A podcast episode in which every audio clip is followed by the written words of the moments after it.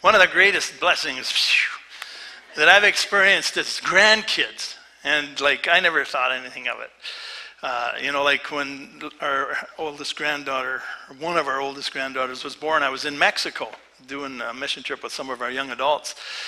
And then uh, I phoned home and and uh, our granddaughter had been born, and I thought, wow, man, you know, it was just tears to my eyes and everything else, but it didn't hit me till I come home, and I was home, and then uh, I got a phone call from my daughter-in-law, Krista, and she goes, don't you love Nevaeh? And I said, I said, of course I love Nevaeh.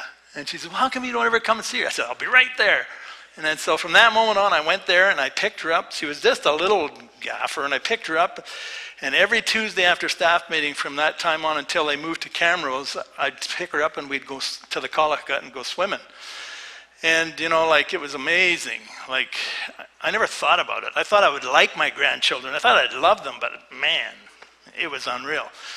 And then Paul, Pastor Paul, he's, Andrea's expecting, and then he pulls me aside one day. He says, Mark, he says, is having grandkids really as good as everybody says it is? And I said, Paul, it's way better.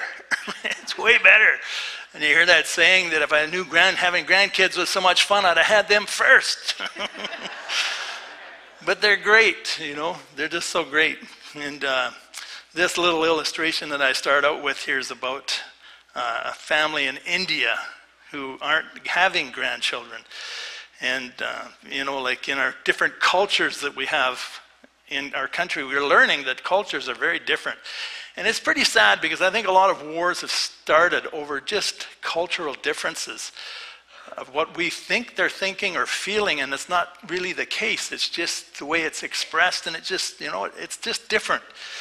Well, this family here, like many parents of grown up children, uh, Sadhana and Sanjeev Prasad of India, they're frustrated for a lack of grandchildren. And so the Prasads, they resorted to desperate desperate tactic to get their son moving in this direction. And they're going to force his hand. They decided they would sue him. And so, you know, can you imagine how that would go over, eh? Like if we were to do that in North America, I think that'd be probably the last time we've seen our kids. probably never see our grandkids when they come along. But this couple, their legal representative, it says they raised him, they educated him, they made him capable, and they even made him into a pilot, which was all very expensive. And the Prasads filed a suit against his son and daughter in law for the damages that amounted to 50 million Indian rupees, which amounts to 870,000 Canadian dollars. I think that'd be a little offensive in a way, but I think it was probably tactfully done. They see people in their neighborhood with grandkids and they think, man, we should have grandkids to play with too. And they said that they didn't marry their son and daughter in law so they could just go off and be all by themselves. And so they laid down the law and they said, that's it. They said, in this next year, either you give us a grandchild or you give us compensation. And I don't know the rest of the story. But they're a perfect example of what I want to talk about today. They're an example of a couple that's planning their retirement and they have it in their mind of what this looks like and what's, what our retirement's going to go like. And uh, grandchildren here were obviously a big part of their uh, plans for their retirement. They were expecting certain results, and when those results weren't realized, they thought about how they're going to go out making these results realized. When we come to the realization in our lives that things haven't turned out the way that maybe we've planned, or that life is not quite going the way that we would prefer it to go, you know, what do we do about that? You know, we're going to uh, look at that, what we do. How do we handle that kind of thing when life isn't turning out the way that we thought it would? Or it's going a way we don't want it to go? What, how do we figure that out? And so, Lord, we pray, Father God, that as your word is opened, as I uh, share about the life of John the Baptist here, Father God, and his expectations and how things just didn't seem to be making sense to him. Many times in the lives of us, your people, Lord, all through history, so much has happened that we have no idea about what's going on. And Lord, as we today can look back through history and we can see some really incredible examples of how you've worked through situations and how that your hand has been in control and on different situations. Other others we still maybe don't know, but Lord, bottom line is we do know that we know in our hearts that you are in control. And that as you reveal yourself to us, Father God, and as we are spend time in your word and our faith is developed in who you are and how you speak to us and how you work, we can rest in that. We can have peace in that. And I pray today in this message, that's what we come away with. Like we come away with that sense of peace and that sense of rest and just a little bit more of an understanding how we come to you, Lord God, and work these things out. In Jesus' name, amen. So it said what, you know, says what messes a lot of people up in life is the picture in our heads of how things are supposed to be and how they actually are. And often there's a disconnect between the life that we expect to have and the life that we're living. And this can have a positive effect, this can have a negative effect. And uh, in a positive effect, it can be, we can be struck with this awe, like, you know, and wonder of, like, you know, how am I so blessed, God, that you have blessed our lives like you have. And Karen and I, you know, we've often talked about how blessed we are, how God's hand has been on our lives and guided us and directed us. You know, often we just, we're in awe of the goodness of God. And uh, this didn't just happen. It's not like God just, whew, He's blessed on our life and it's just, woo, and it's just heaven all the time.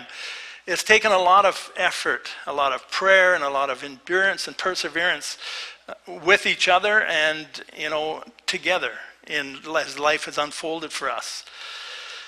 You know, it has taken commitment, a lot of give and take, and it's taking, uh, taken a lot of us putting our own needs, our, our partner's needs ahead of our own needs at times. And there's been so much that, you know, uh, in our lives that I could just really talk on this topic here on relationships and our relationship over the past 45 years, but that's not where I'm going with this message. Karen and I have been married for 45 years, and there's been many obstacles for us to get over and go through over the years. But over all those years, God has proved himself to be so faithful to us. And uh, no, we haven't done everything right. And no, it hasn't all been a bed of roses. But when I look at our lives, you know, I just, for me personally, and I know for Karen as well, I just shake my head and just wonder of what God's doing. You know, the fact that I'm standing up here, this is like a miracle of miracles. Like if you've seen me when I just started doing announcements and I'm standing up here and my paper's just a shaking, I couldn't even read the paper because it was shaking so hard. But you know, I've tried to just be yielded and saying, okay, Lord, because years ago God spoke to me very clearly, and He said, I want, to, want you to call my people out of Egypt. And, and He says, but one thing, He says, don't be like Moses and say, I can't. And as I've been learning to do this process of being able to try to stand up here and, and be faithful to Him and preach His word, uh, there's been, you know, just about every sermon I've prepared, it's like I've had to repent because, you know, you just feel like, oh, Lord, you know, but, you know, we have tried to walk hand in hand. And God put us together, He put us together, and He says, when a couple come together, they come together and they're one flesh. And so Karen and I have tried to walk this walk out hand in hand uh, together. And God uses each other as walking out as one flesh. You know, like example, I was when young, felt called right off the bat to be a pastor. And in my fervor and my strong willness, I thought, you know, okay, I want to be a pastor. I mentioned it to Karen. She goes, ah, not right now. And I'm thinking, ah. So then I went back to the Lord and I prayed about it. I said, okay, Lord. I said, I really feel like you're calling me to be a pastor, but, you know, when you, because we're one flesh, Karen should have the same heart and so she felt like right, not right now. And so then I yielded to that and said, okay, Lord, when Karen's ready, I'll know that that's the time for us to go into ministry. And, and, it's, and it's, we've done a lot of things like that in our lives when it comes to decision making. We're one flesh. And so then we communicate with each other about our desires and, you know, her starting a job, her quitting a job, me changing a job, uh, you know, whatever we're doing, we try to make these decisions together and allow God to guide us together through each other that way. And it's amazing. God honors that and He does that. And it's been beautiful. We've been blessed. And, you know, we're just so grateful for that. And uh, things have not always gone the way that we have planned, even in that. They haven't always gone that the way that we've planned. And along the way, it, it took, life took some nasty turns. And, uh, you know, we've experienced some incredible pain together and from each other.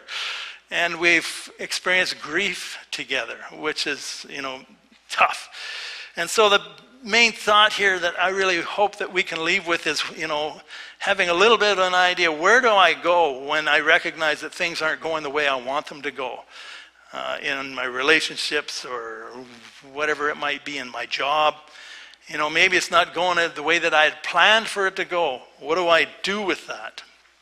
Many times things don't go as we plan them to go. And sometimes we can get frustrated with that. You know, and I find and I think that when we really are getting so frustrated because things aren't going the way we think they should, we need to step back and we need to talk to the Lord about that and say, okay, Lord, is this something I should be frustrated about? Or is this something, are you putting in a, a block here and maybe I need to take a turn? God speaks to us in those ways, and you know sometimes they can be very confusing to us. Switching from my company and coming into uh, a ministry, there was a little season of you know the work was still coming in, and the stress that that would cause, and it caused it got to be a confusing place for me for a season, until I had to get through that and separate the two and get rid of one and move into the other. We can be confused in our circumstances. But there's also extreme situations where we can be, that can be very upsetting. And you know, like the loss of a loved one is an incredible thing where it can take you, can be living life like this, and then just like that, you can be going the opposite direction in life. And you wonder, you know, you're just lost. And uh, that can be very upsetting. And that kind of experiences like that, that are so extreme, can cause us to want to disconnect and the disconnection between what, we what we're expecting and what we're experiencing, it can happen in a very negative way in our lives if we let it. You know, maybe you had big goals and dreams for your life, but unfortunately, life didn't turn out the way that you expected it to. Perhaps you worked hard on a job for decades and the job has only left you less than fulfilled. And it's no secret that marriages struggle. All marriages have a source of struggle to them you know, but um, as it goes on and on, and we feel like these marriages, they're not the happy, they're not the place, the source of happiness and joy and bliss that we were hoping they would end up being. At least, you know, unity of some kind, but they end up being a source of pain and agony. You know, they don't start out that way. No marriages, st- well, most marriages don't start out that way. It's probably the odd marriage that has started out that way. That way can only get better, right? Maybe. But they don't generally start out that way. They start out, you know, a marriage, we have in our mind what this is going to look like, what's going to happen with the whole thing. It's wonderful. But then all of a sudden life happens and it turns sour. Someone is, you know, has cynically said that expectations is the root of all heartache. And, uh, you know, sometimes we convince ourselves that life, if life had only turned out the way that I wanted it to, I'd be so much happier. But we all know that that's not quite true because I think that we can, you know, think of people that we know that have all the trappings of success in life and yet they, they're still unhappy and unfulfilled. You know, I think we have to accept the fact that often life is not going to turn out exactly the way that we want it to or expect it to. And it's here that we have to make the right choices. You know, am I going to allow my circumstances to cause me to become cynical? and despondent and deliver a continued sense of regret. Like that's one choice. Am I going to allow that to be my life? Or am I going to take this opportunity to activate my faith and allow these times to be teachable moments that I would help that would help me better understand God's plans and purposes for my life? And then John the Baptist, where we're going with the text here, you know, he's learning this at, in firsthand here. You know, we got my, where's my clicker?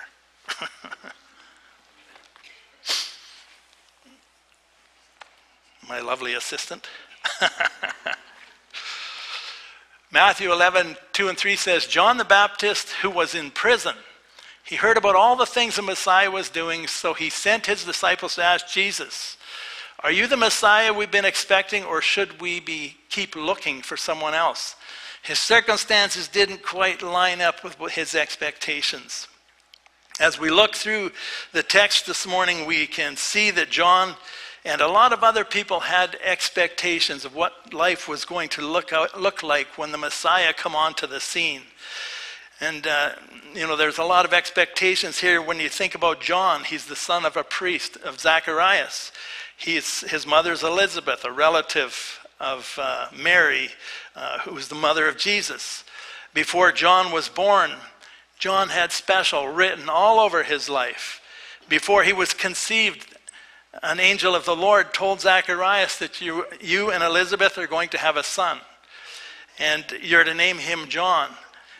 And John was filled with the Holy Spirit in the womb. Like, that's quite a unique thing. I don't know that you see that anywhere else in Scripture. But John was filled in the womb with the Holy Spirit. Zacharias was told that he was going to do great, he was going to do great things in the eyes of the Lord. And um, the angel of the Lord told Zacharias that John would cause many of the people of Israel to turn to God. He would come in the power of the spirit of Elijah. Before John ever took his first breath, he had special written all over him. You know, imagine. Now, this was your child. You're, you're waiting to have this child, and somebody speaks this over you. These are like words like that the Christian, I remember back in the day, you get these kind of words, and you're thinking, whoa, that's such good stuff. I want to be a prophet of God. Well, just, I don't want to be a prophet of God anymore. You know, like you look at their lives, their lives are not easy. And uh, like this would have been a pretty exciting thing for Zacharias and Elizabeth. But, you know, as life goes on, it doesn't unfold so easily when God is working his, his will through the picture because it's something that we cannot lean on with our own understanding because God's ways are not our ways. Our ways are not his. But he would come in the power and the spirit of the prophet Elijah. Before John ever took his first breath, you know, he... Uh, was marked as special. There was just something about this guy that God was going to use him. And no doubt his relatives would have all had expectations that he would have been like his dad and he would have followed in his footsteps, which was very typical that he would be a priest. But when John came of age, God called him to be a prophet. And, uh, you know, perhaps they expected John to go to the same school, the rabbinical school that uh, his dad Zacharias went to. But instead, when he come of age, he, he took off and went to live in the desert. John chose to wear clothes of a prophet, woven from camel's hair and a leather belt around his waist. And uh, no doubt that they expected John that he would be kosher, the, the good Jewish boy, kosher, eating the foods and uh, have the diet that a Jewish person would have. But John, he chose to eat the foods of the desert, locust and wild honey. And he didn't start his ministry in a pulpit, but he started his ministry out in the desert his sermons were powerful. And John would, he, uh, would tell people that the kingdom of God was imminent and it was at hand. And John told the people that they needed to repent of their sins and they needed to be baptized as a sign of their repentance. And people from all over the region were being baptized by John at this time. And people streamed out of the cities and into the wilderness to hear this fiery young preacher preach his passionate sermons. And the more John preached, the louder the crowds, or the larger the crowds got. And he wasn't afraid to speak the truth, and the common people loved and admired him for his bravery. But it was this bravery that got him into trouble. In the eyes of man, John's ministry started to go downward because he was arrested and put into prison. So all of a sudden, his ministry wasn't working anymore. His ministry was still working. At first, it was weeks that he was in this prison. It, weeks turned into months, and months turned into years. He was in prison for just about two years when he met the end of his life. And John, who had once been in the, the talk of the town, was now sitting in this dungeon. You know, where's God at in this picture?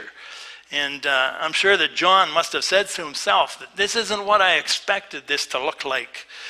Every now and then, some of his former disciples, they stopped by the prison because in those days, it would be your family members and your friends that would come and they would bring you warm clothing. They would bring you uh, food and things like that. And John, he was eager to be knowing what's going on on the outside of this prison walls. In particular, he was interested in what was happening with Jesus. Remember before John, when he was in the wilderness and he was preaching the gospel and he had the privilege of baptizing Jesus, and he proclaimed to the crowd, Behold the Lamb of God who takes away the sin of the world. John announced that Jesus was the Messiah in front of this whole crowd, and he was eager to know what was happening with Jesus. What was he up to? And so he was uh, at the same time a little bit bewildered as to what was really going on. He just like because this, you know, they hadn't completely understand what is going on. They never had the picture in their minds of a suffering Savior. Matthew uh, 11:3 says was what John had his men ask Jesus, "Are you the Messiah we've been expecting, or should we keep looking for someone else?" Jesus told them, "Go back to John and tell him what you have heard and seen. The blind see, the lame walk, those with leprosy are cured, the deaf hear, the dead are raised to life. The good news is being preached to the poor." And he added, "God blesses those who do not fall away because of me." So rather than answer their question directly, Jesus challenged, or Jesus challenged John's disciples to return to John as witnesses of the evidence of his identity. He was doing all of the things that the Son of Man was supposed to do in the Old Testament prophecies that they all knew were being fulfilled right before them here. And he says, Go back and tell John uh, returned to John as witnesses of the evidence of what they knew in their hearts from the scriptures that they knew from Isaiah. He told them to report what they are hearing and seeing. They were hearing the, true uh, the truth proclaimed, and they were seeing signs and wonders confirming what Jesus was saying was really true. So we're seeing, you know, some miracles in our congregation here. And I was saying, like in the first service, you know, maybe we need to do a better job at sharing when these miracles, when these prayers are being answered, because we've had those things happen, and we have those prayer requests that you people put in about four or five pages that we go through every week at staff meeting, and we see the answers to prayers that are on these things. And and so I'm going to work at trying to get that so that you can hear more of those answers because it's, we get all excited about it and it builds our faith. But if you don't hear about the answers to the prayers, it's kind of tough. So we're going to work on that. As John's disciples were walking away, Jesus, he turns to the crowds and uh, who were, they're probably familiar with John's ministry. And he said to them, What kind of a man did you go out into the wilderness to see? Was he a weak reed swayed by every breath of wind, or were you expecting to see a man dressed in expensive clothes? No, people with expensive clothes live in palaces. People were going out of their way to see and hear John. They didn't just jump in their cars and drive out into the wilderness and check it out and then head off to their nearest Burger King. These people would have had to go out of their way to see and hear what John was uh, doing. And rumor was that someone was proclaiming that the Messiah was coming. And Jesus, he asked the crowd, he says, Were you looking for a prophet? He says, Yes, and he is more than a prophet.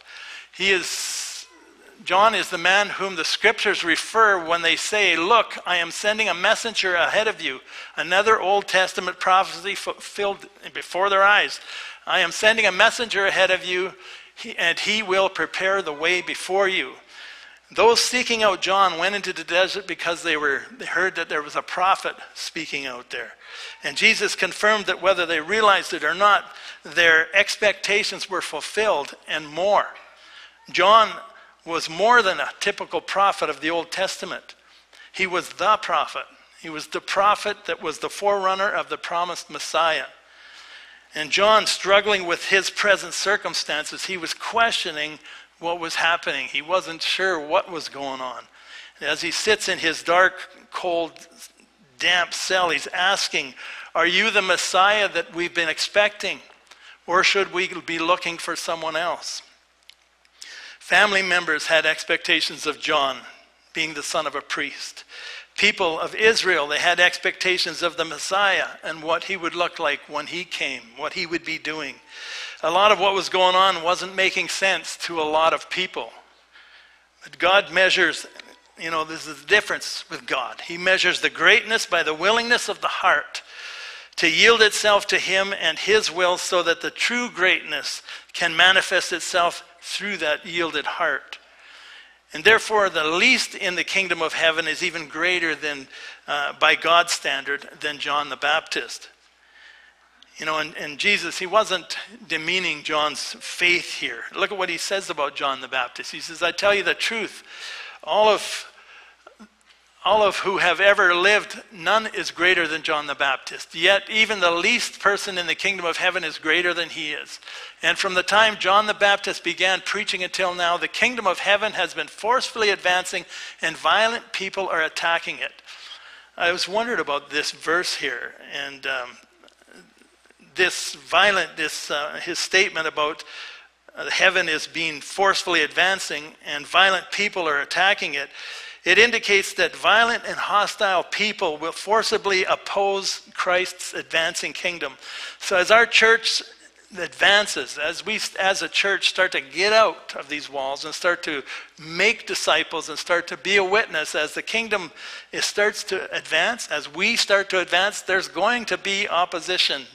We can count on it, and we shouldn't be afraid of that, but we should be encouraged by that because it means we're advancing the kingdom of God. The fact that uh, from the time of John started announcing it until this very day, the false teachers of Israel had to, done nothing but object. Jesus' appearance on the stage in history was a key point. Something very significant was happening. They were seeing the end of an era and the beginning of another. With John's arrival, the period of the Old Testament ended, and there was a turning point in God's revelation at the appearance of Jesus. And not only did Jesus bring a message, he was the message, revealing God's mind, his heart, and his person to people. And with God sending his Holy Spirit to live within us, his people, we're the message today. When people look at us, what do they see? Do they see Jesus? That's a great question for us to ask ourselves. When people hear us talking out in public and they maybe hear in a conversation with them, what are they hearing? Do they hear Jesus? You know, throughout his teaching ministry, Jesus said many things that were difficult. He did this to sift out those who were truly teachable from those whose hearts were hardened to the truth. Is Jesus sifting those hearts that are hardened to the truth today? Do you think he's doing the same thing today? You know, because scripture says that Jesus is the same yesterday, today, and forever. Jesus is comparing the faithless uh, Israel to the children, to children because their disbelief was so immature and childish. Neither John nor Jesus turned out the way that Israel expected.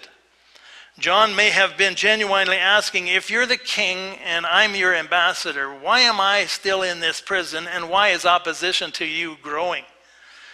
Rather than give him a direct answer, Jesus challenged John's disciples to return to John as witnesses of the evidence that they were seeing of his identity. And in many ways, Jesus, he was a contradiction to the people of Israel.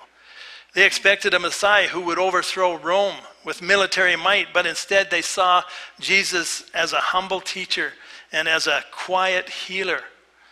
Jesus challenged their assumptions about himself. Most were confused because it wasn't lining up with what they had been taught all their lives. And many resolved that confusion by just pushing it away and refusing to accept Jesus as the Messiah. Instead, they stumbled over the aspects of how Jesus was acting, what he was like, his personality, his mannerisms. But only those who had ears to hear and those with eyes of faith could see what the resolution of this contradiction that was going on within them. And these were truly the happy and the blessed ones that Jesus talks about. Then Jesus began to denounce the towns that refused to repent of their sins in spite of all the miracles that he had done in their presence. Because Israel continued to reject Jesus, this is a pretty sobering thing here that even uh, when present with miraculous proof of his identity. He warned them of their greater accountability and harsher judgment. This is not like, uh, unlike us today. We will give an account for all that we have done with what God has given us in our understanding. All the messages that Pastor Paul and messages that have come across the pulpit, you know, we're going to give an account for what we've done with what God has spoken to us.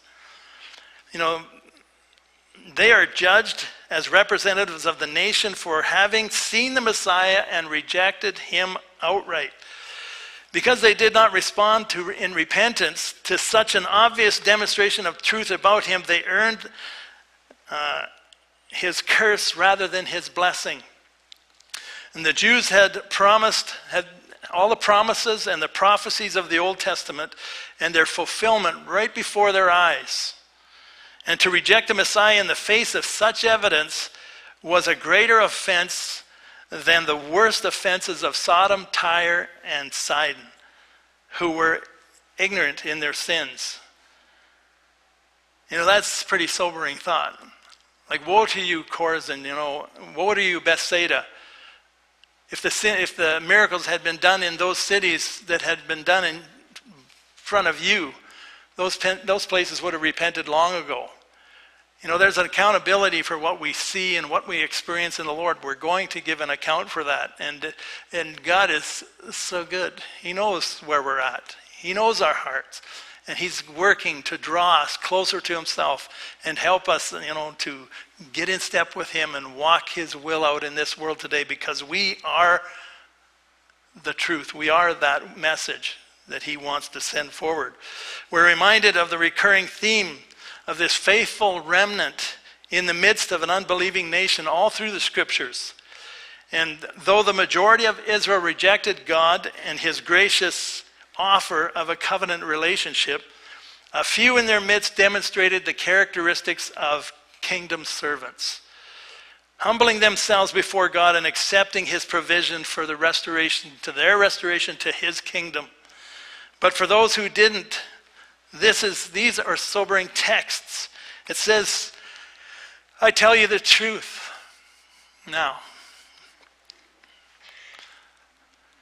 at that time, Jesus prayed this prayer. He says, O Father, Lord of heaven and earth, thank you for hiding these things from those that think themselves wise and clever, and for revealing it to uh, them to the childlike. Yes, Father, it pleased you to do it this way. He's saying, Thank you for revealing it to the, to the remnant, those that are childlike, those that are humble enough to receive the message of the gospel. My Father has entrusted everything to me, Jesus is saying. No one truly knows the Son except the Father, and the, no one truly knows the Father except the Son, and those to whom the Son chooses to reveal him in these verses, Jesus is praising God that he has uh, hidden this from the proud and he's revealed it to the, to the humble. And in his wisdom and grace, in his own discretion, God is, Jesus is allowing us to understand what we understand. Implied here, it started, uh, stated clearly in verse 27, it's that no person can know or understand the supernatural realities. Only God can reveal them to us. So if you know the truth this morning, it's not something of your own doing. You know, we can't even take credit for that, which is really kind of great, but also can be like humbling. Recognize that it's not of our own doing. God has allowed us to see the truth and to understand the truth. It's not something that we can take for granted. You know, we see the difference between um, somebody that understands the truth and somebody that doesn't. 1 Corinthians 1.18, the message of the cross is foolishness to those that are headed for destruction, but we who are being saved know that it is the very power of God. And Paul, writing to the Corinthians, he says, if the good news we preach is hidden behind a veil, people don't understand it, it is hidden only from people who are perishing. Satan, the God of this world, has blinded the minds of those who don't believe. They are unable to see the glorious light and the good news. Uh, they don't understand this message about the glory of Christ, who is the exact likeness of God. In their eyes, these are those who are, you know, like when we're proud, we feel like, you know, uh, we don't want to listen to somebody because we don't think they know as much as we do. You know, it's, uh, it's, the, it's the humility, it's the childlike that, that God looks at. As usual, Jesus turned to the world's value system. He turns the world's value system on its head because God is not like us and we are not like him. And the ways of the world really is amazing, are quite contradictory to the ways of God. The Father was pleased that only those who recognize their own spiritual poverty uh, received this revelation regarding Jesus and who he was and his authority and identity. You know, he says it in the Sermon on the Mount on, uh, when he says, God blesses those who are poor and realize their need for him, for the kingdom of heaven is theirs. And then he says, Yes, Father, it pleased you to do it this way. Ephesians 1:5 says, God decided in advance to adopt us into his own family by bringing us to himself through Jesus Christ. This is what we wanted, he wanted to do, and it gave him great pleasure. Furthermore, because we are united with Christ, we have received an inheritance from God, for He chose us in advance, and He makes everything work out according to His plan. Jesus has total authority and discretion on earth as to who's going to find true knowledge and the Father. And this is the nature of the Father Son relationship. And incredibly, those to whom the Son chooses to reveal the Father can participate in this divine intimacy. But no one else has a clue. The Christian, we can revel in our walk with Christ. While somebody who doesn't believe, they have no idea it even exists. Timothy Keller writes in his book, The Supremacy of Prayer, he says that it's remarkable. Like Paul is writing to, he's talking about Paul writing to the Ephesians, the Colossian churches, the Philippian churches. He says, it's remarkable that in all his writings, Paul's prayers for his friends contain no appeal for changes in their circumstances. It is certain that they live in the midst of many dangers and hardships. They faced persecution, death, disease, oppression by powerful forces, and separation from loved ones. Their existence was far less secure than ours today. Yet these prayers, in these prayers, you see not one petition for a better employer, for protection from marauding, army, marauding, marauding armies, or even for bread for their next meal. Paul does not pray for the goods we would usually have at the top of our requests.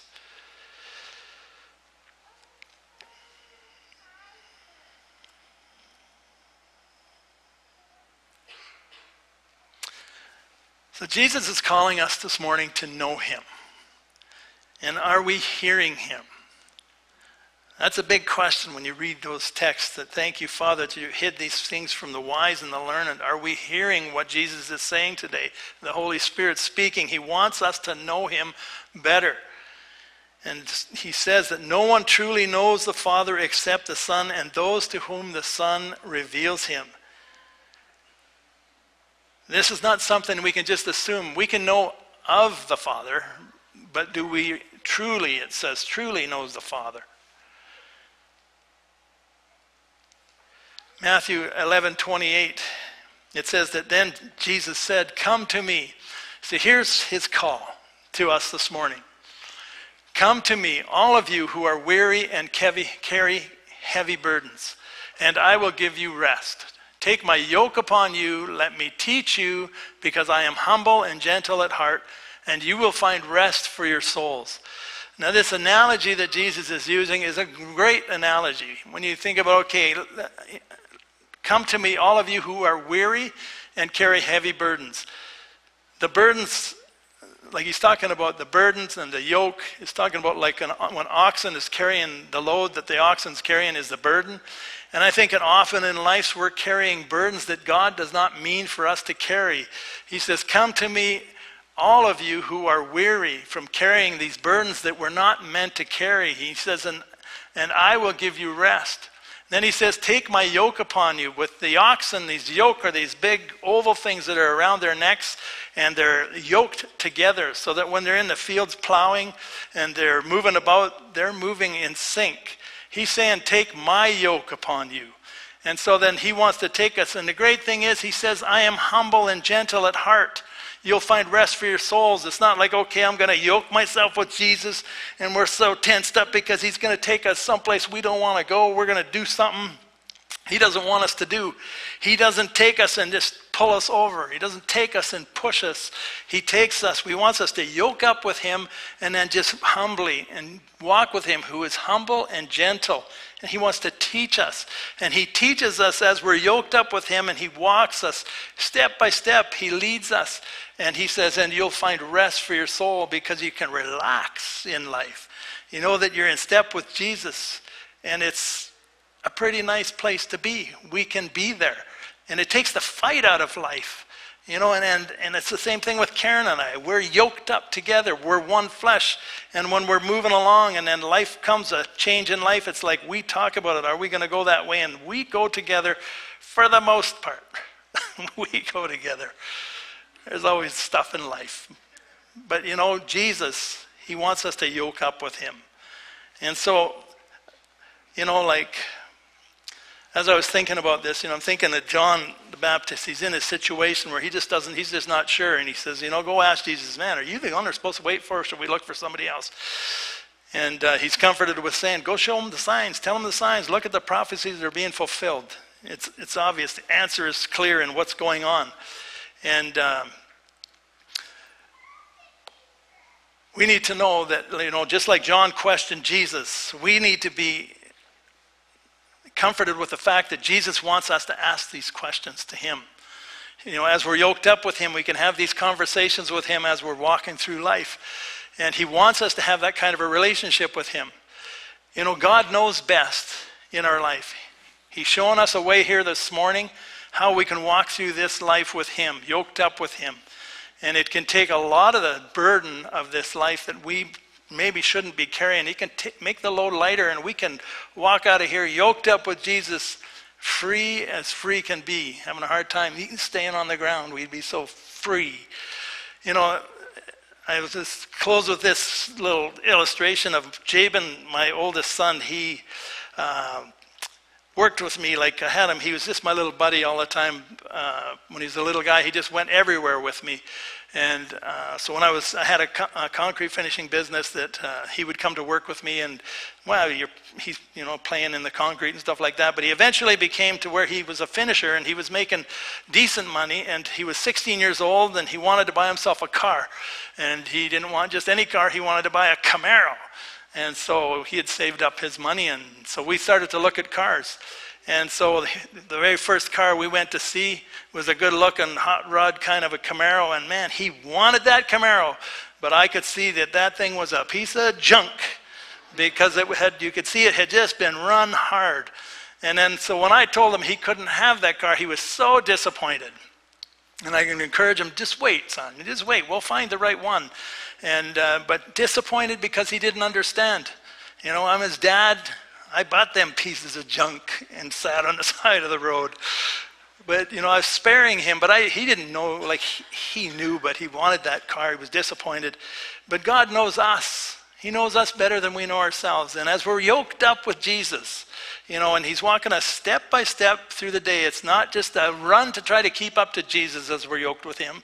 And it's not like, come on, Jesus, you know, let's go, move ahead. We might get a little excited and try, but you know, if we just stay in stride with Jesus, yoked up with him through life, he'll, you know, like you'll be doing some stuff that's exciting enough, I'll tell you, you know, when he tells you to go over to somebody in the, in the mall and pray for them, go over and witness to this person, or, you know, things that he tells us to do by his Spirit. Excitement. Then we start hearing testimonies about what the Holy Spirit is doing. Man, what's God doing? You know, it's Sunday mornings. How awesome would it be to hear somebody come up here and talk about a miracle that took place because they felt like the Spirit was telling them to, to do this? They went over and did it, and this miracle that took place. Like, that would be pretty exciting, pretty dynamic for our congregation. You know, and until we start going out to make disciples, because I believe when you look at the scriptures, that's where the miracles were taking place. They were taking place when they were out there and they were preaching the gospel. And it says in the end of Mark that, that uh, as the apostles were preaching, uh, the Lord confirmed what they said with signs and wonders. And uh, that's what it's about being yoked up with Jesus. And so let's just stand as we close in prayer. And, and I just pray, Father, that you would just burn in our hearts, Lord God, this picture of this yoke and being yoked up with you, Jesus. That we would walk and that we would be aware that we're yoked up with you all the time, that we would be thinking about what you're saying, we'd be meditating on your word day and night, and being careful to do everything that's written in it, Lord God, and seeing signs and wonders follow when we are declaring the truth and, and praying for people, Lord God, in the public square.